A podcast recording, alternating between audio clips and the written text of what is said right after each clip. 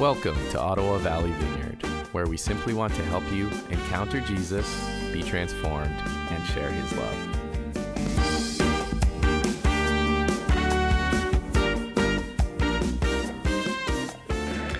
So my joke, I, I uh, was able to share maybe a month ago, and they let me back again. So I haven't blown it yet. I haven't gotten, I haven't gotten fired. I'm, I'm back. Um, yeah, so I'm really excited to be able to, to share with you guys this morning. Um, if you have, uh, if you're old school and you got one of these, um, and you don't have a phone, or if you have a phone too, uh, if you want to turn with me to uh, 1 Corinthians chapter 2. 1 Corinthians chapter 2, I'm going to be reading from verses 1 to 5 there. That's going to be kind of our key text this morning. Um, I will have it on the screen. I can't promise that the first slide is like completely legible. I think I put too many words on it. But um, so if you have it on your phone and you prefer to read along, 1 Corinthians chapter 2, if you'd like to read along with me. Um, but before I get started, I'd love to just, uh, I'd love to just pray for us. Um, awesome.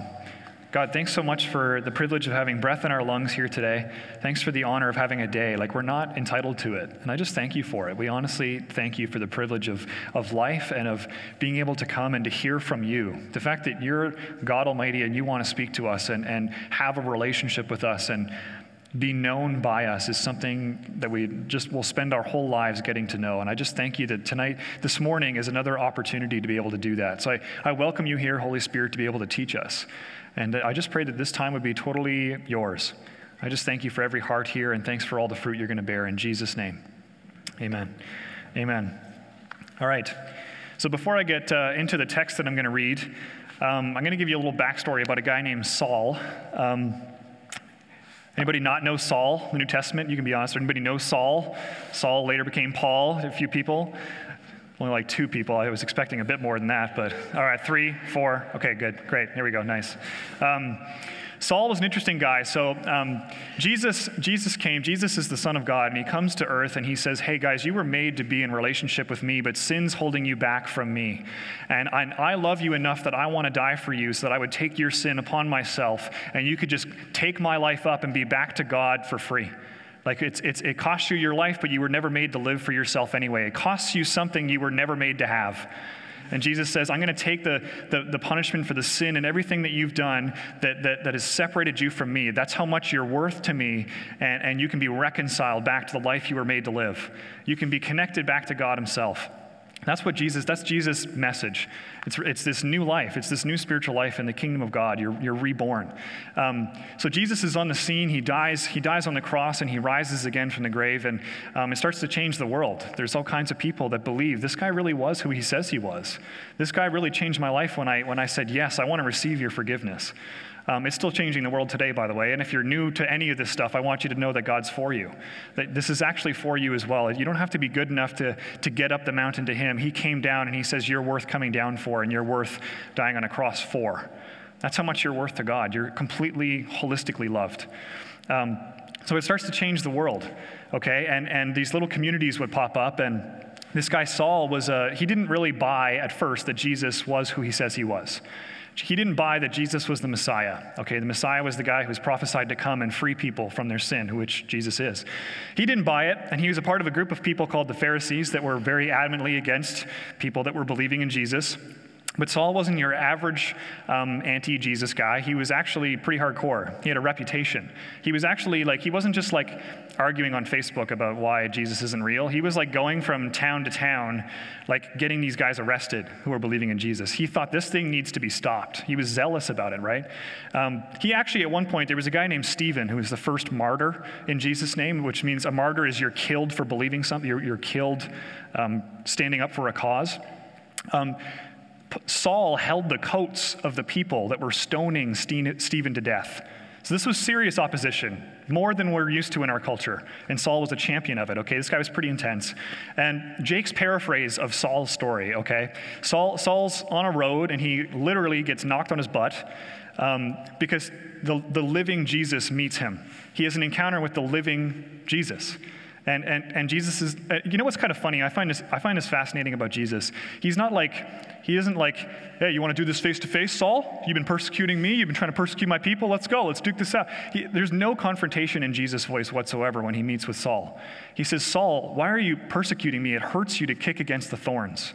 He actually has this compassion. Jesus has, has this compassion for Saul. He's like, Saul, if you keep trying to fight me, it's going to hurt you. Jesus is thinking about Saul in that moment. He's not confronting somebody that's trying to hurt his people. He sees compassion for this man, right? So, anyway, Saul, Saul literally goes blind. Uh, why that happens, I don't know.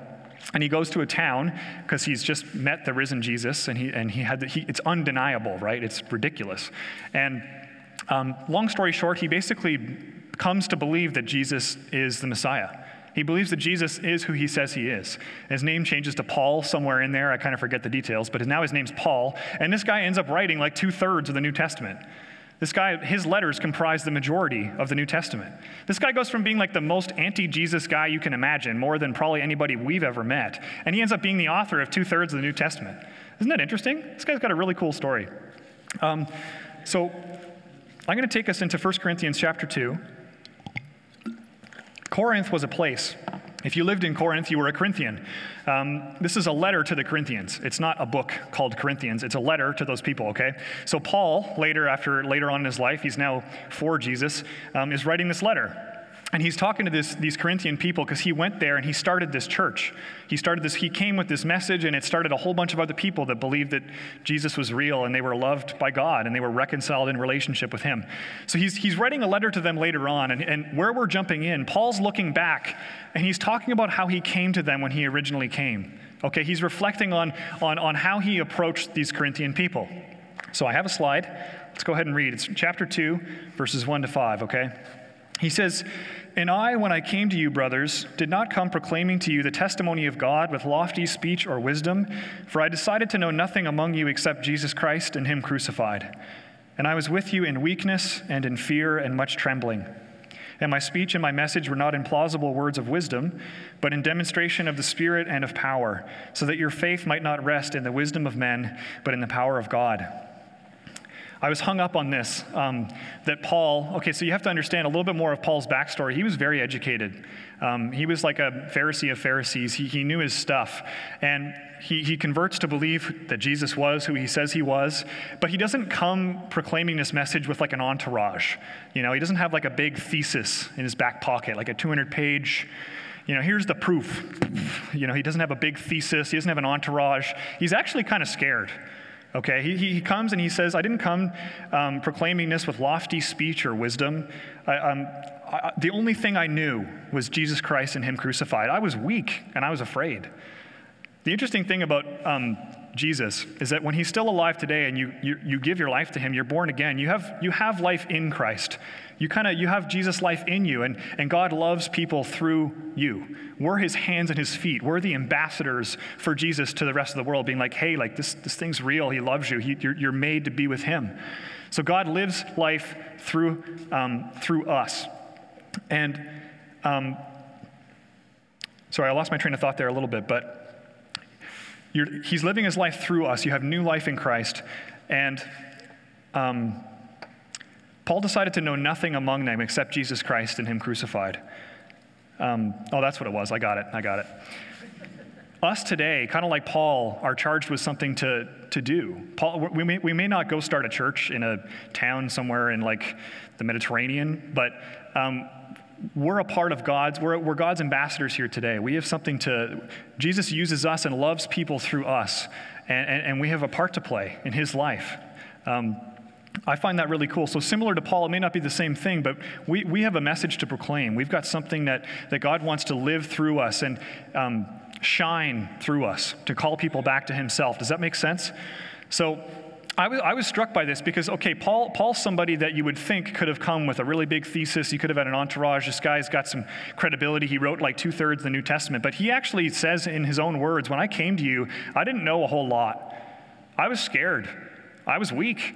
I only really knew Jesus Christ and Him crucified. And I thought I was reflecting, and this is my message this morning, is I was reflecting on how, what does that mean for us in our mission with Jesus?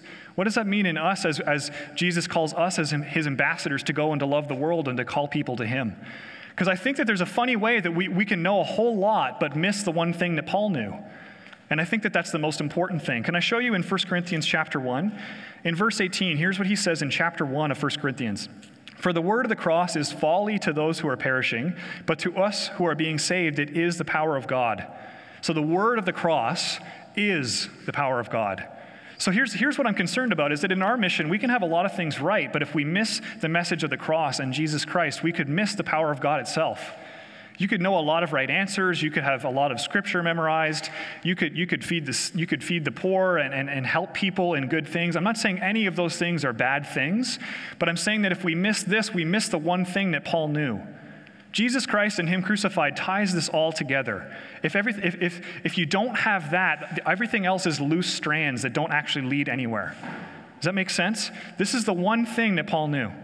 It's, it's all he focused on. And, and this started a church that was like, it started a whole community. So there's power in knowing this thing. And you can have a lot of right. You can be doing a lot of right. But if you miss this, I think in a certain way you can miss it all. Does that make sense? You can miss the very power of God. So I was reflecting, what does this mean for us? Like, do, do I know this? And I was thinking about what does it mean for us to, to want other people to know this, okay? And the first thing I'm going to say, this, this is probably obvious, but we're not just trying to get more people to answer right on a test. Like, you know, we're, not, we're not going up to people on the streets and saying, hey, did you know that Jesus died on a cross? And they're like, oh, great, thanks. And, you know, and later on, if somebody asks them, hey, did, did Jesus die on a cross? They're like, well, somebody told me one time, so yes. That's, our goal isn't that more people can say yes to that question. There's a, there's a deeper knowing we're talking about here, right? This isn't just cerebral trivia okay? So, what, what is the knowing? What, is it, what does it mean to know this one thing that Paul knew that was all he had and it started a church? What does it mean to know this one thing that ties all of our lives together? Okay? The first thing I want to talk about is probably one of the most famous verses in the Bible. It's John 3:16. It's on the screen there. A lot of us who've grown up in the church, you might know this and you can probably quote it. But I want us to slow down and just think about this for a second because the first thing that we have to understand, this might sound like a really obvious point, but sometimes we miss it, is that this is literal. Okay, I just want us to reflect on this and just slow down and soak this in. This is the first thing that it means to know Jesus Christ and Him crucified in my message today. Um, it says that God so loved the world that He gave His only Son, that whoever believes in Him should not perish, but have eternal life. So, God, Almighty God, um, creator of heaven and earth, oh, like beginning, end. He's eternal. He's God. Made planets. He made us. He, he's, he's God. so loved the world. He, he loves us. God loves us. And He loves us this much that He would give His only Son, that whoever would even believe in Him would not perish but have eternal life. Would it have been in God's rights to, to make the deal a little bit more difficult? Right? Like, are, are, were, were we entitled to this? Right? Like, I don't think that's fair to say, but there's something for us to understand. Like, he gave his only son, and whoever believes in him would not perish but have eternal life. Believing in him, just believing that Jesus was who he says he was and that he, he's the way back to God. Jesus, in his, in his own words, says that nobody comes to the Father except through me. And, and in his own words, he says that the path that leads to life is actually narrow. And here's what that means by narrow is that this isn't, this isn't pick a path when it means when, when we're talking about getting back to God and, and eternal life. Okay, this isn't pick a path. In this, in this sense of the word, it's narrow.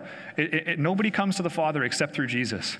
And I was reflecting on this. I'm like, man, if this is literal, this means something, right? This means something for my life. This is, this is crazy. Like, I, I could spend years of my life just thinking on this that God would send his son, that I could just believe in him and be back to him. But the other thing that it means to me is that um, what about the people around me?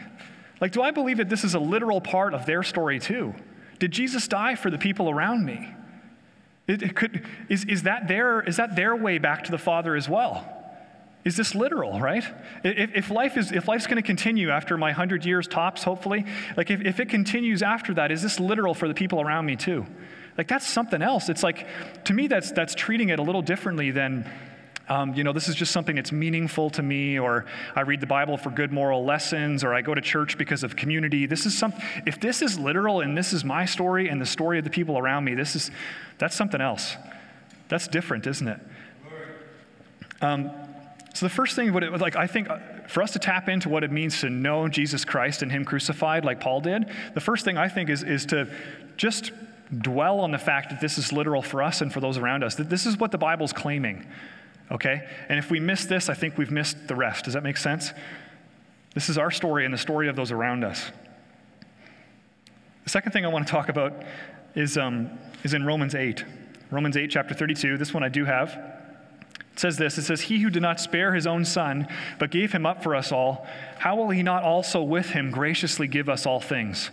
Here's something else about what it means to know Jesus Christ and Him crucified is that if this is a statement of how much you're worth, if you're worth dying for, how would He not with Him also graciously lead you into everything? Does that make sense? That's a pretty simple thing to grasp. It's like if he's going to die for me, of course he's going to help me in everything.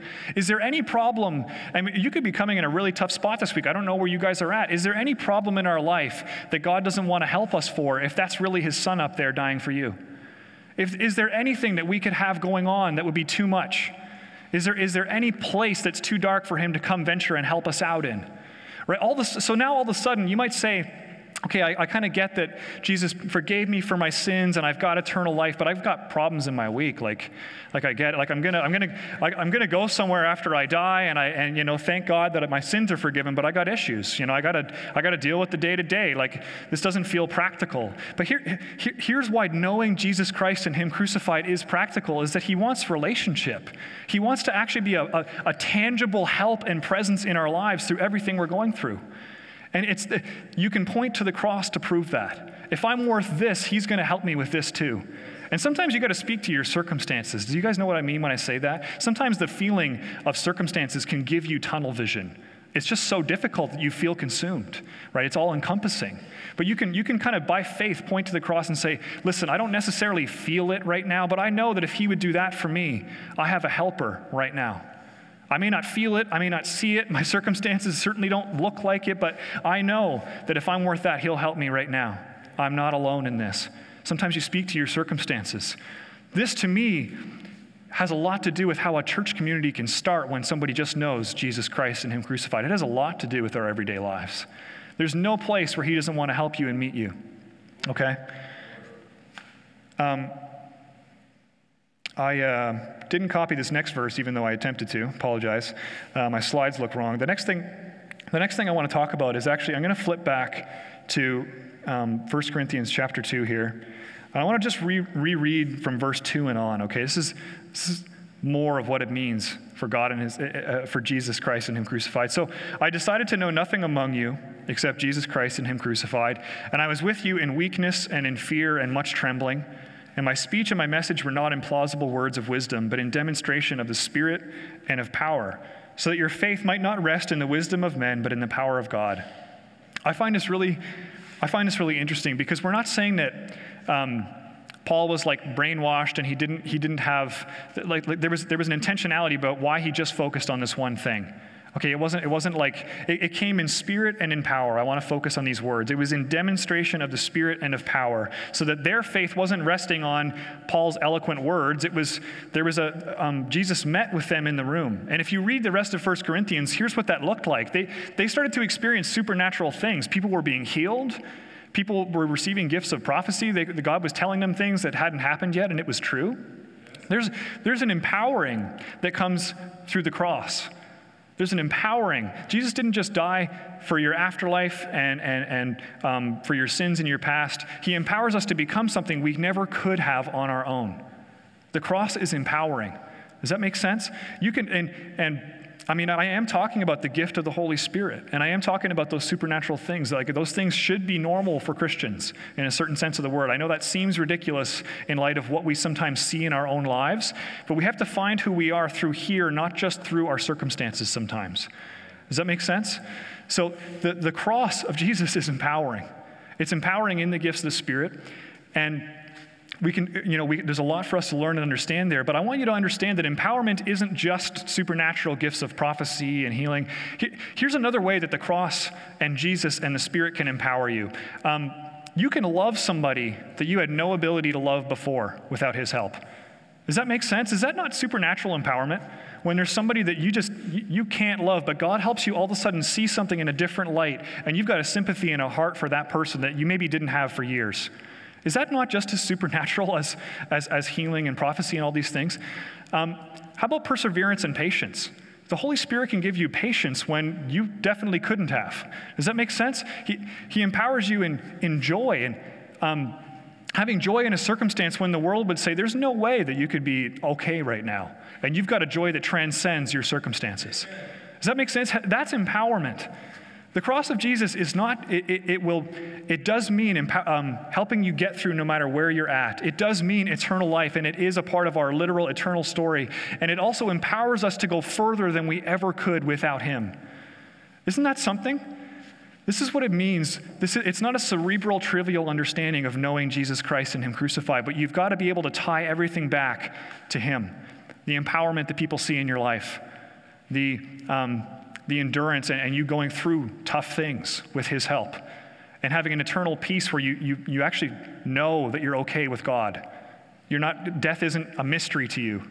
Jesus told his followers, like, like if anybody believes in me, he'll never taste death. I'm I'm of the belief that that, for myself, I'll just speak for myself, that needs to become a little more normal to me. Just this idea that, hang on, this really is, I'm really not going to die. I believe in Jesus. That has a certain way of, of, of shining through you, doesn't it? When you have a peace about these things. It's not a question. Um, knowing Jesus Christ and Him crucified is, is, is deep. And if we, don't, if we don't have that, I think we can, we can miss a lot. And I spoke a few weeks ago about the book of Carleton Place. Okay, the, the, uh, the fact that, that we are the church in Carleton Place. And um, I want you to take it personally, too, in the sense that sometimes we're, we, you could be, I, I love this phrase. Somebody told me this a few weeks ago. You could be the only Bible that someone reads that day. You ever heard that one? I, I heard it also like this that um, put Ministries Inc. after your name, Jake Warren Ministries Incorporated. Like, like, like take it personally that God, it, it, it, there's a reverence to be held there, but it's not meant to be some kind of crushing pressure. God wants to show people who He is through you. He wants to change you so that you know a love, so that love just shines through you. It becomes who you are. It's not unnatural. You're not being someone you're not, you're, you're transformed okay? The book of Carleton Place, if we need to know this for the story that God's writing through us in our town, we need to know this for, I need to see my coworkers like Jesus really died for them. That this is a part of their story. It's, it's, it, it, it you know what I'm saying? Um, if, if we miss this, we're, we're going to miss an important part of the story that God's writing in our town. Does that make sense? So if you're like me, I just had a strong sense this morning. Um, there's, there's one thing that i have learned really solidly in my life is that God meant it when He said, If you ask, you'll find. You guys believe that? If you seek, you'll find.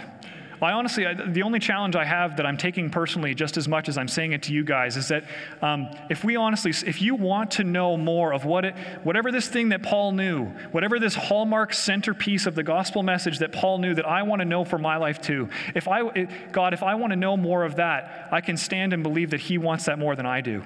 That He actually, He actually, if we persevere in that place, honestly, perseverance is, is, is, the one thing that I think sometimes we miss. You can, you can get to a place, maybe you go to a Christian conference and you get like hyped up, like I'm gonna, I'm gonna get serious about my faith, and you get stoked up, but, but, it, but it kind of peters out, right? If we can persevere in a confidence of knowing that if God wants this more than I do, I can know this in a way where, it, where it's, it's not about me. I can be weak and fear and trembling just like Paul was, but God's gonna do something amazing through just knowing this.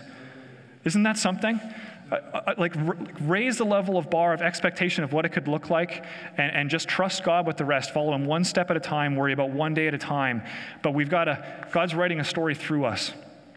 I'm to so i want to i want to close in in an ask this morning. I want to close in an ask of god. There's more for me in in just literally knowing Jesus as a personal relationship and Him crucified being meaning everything.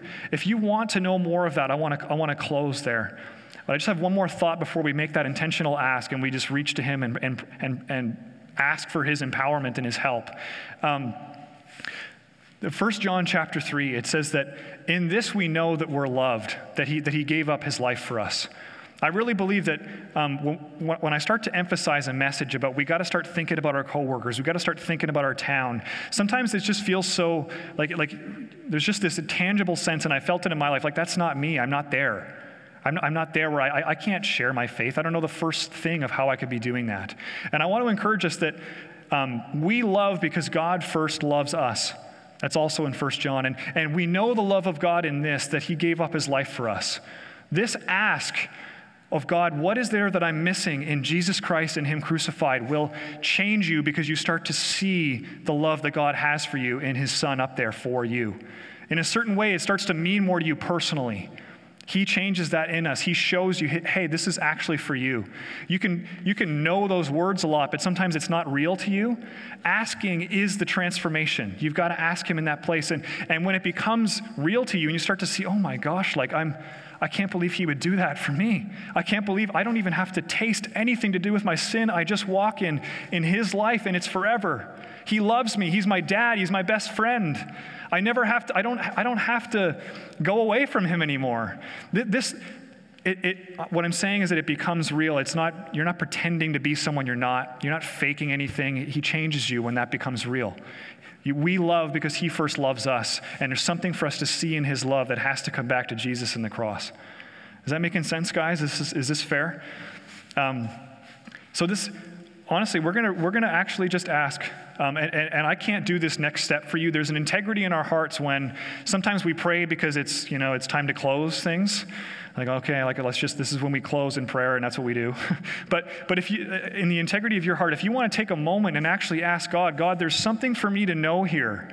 I might know a lot of good things, but I need to know what Paul knew. I need to know your love in a way that changes me. If you want to have the integrity in your heart to just say, God, as, as simple as can be, you can just come to him and ask. I, am just going to ask you if, if you want to stand with me, let's just pray. And if you like, please take a moment and just make that serious and personal. Um, hmm. Holy Spirit, I pray that you'd come into this room right now. And I really believe that you illuminate your word to us. You make something real that, that we couldn't have understood just with our own minds. That it's a connection with you that's direct. And God, we're, we're earnestly asking, there's, there's something for us to know in a bigger way than we currently know. And I love, and we stand on your promise that says, if you ask, you'll find. I take good pleasure in giving you the kingdom. Help us to see your love in Jesus crucified for us. Help us to know Jesus personally in relationship. Help us to believe in the power when we start to pray for our coworkers. Help us to help us to persevere in a few days or, or when this when we're discouraged and we kind of lose sight of things. Help us to persevere in continuing to ask, God, I, I don't need to have it all figured out. I don't need to have a PhD. I just need to know you and you crucified. If I don't have that, I've missed the rest. In your own way, Father, I pray that you'd breathe on your word inside of us that it would become real right here in this room right now, I just pray, come, Holy Spirit. Hmm.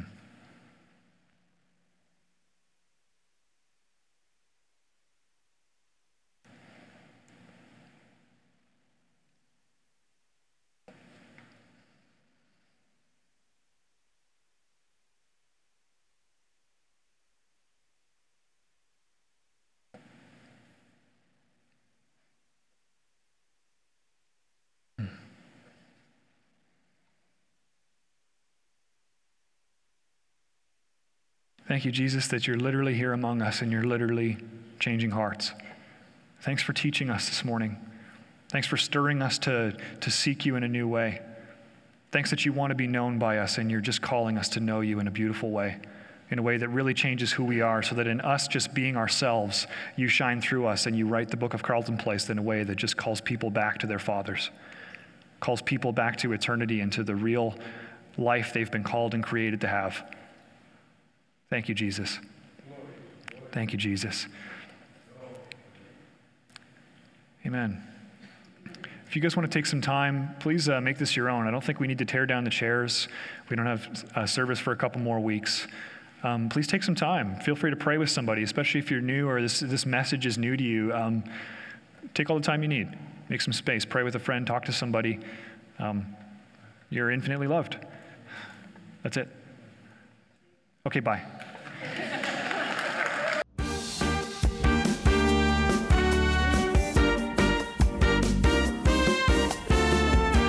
Thanks for joining us. To connect to the ministries of Ottawa Valley Vineyard, visit ovv.ca.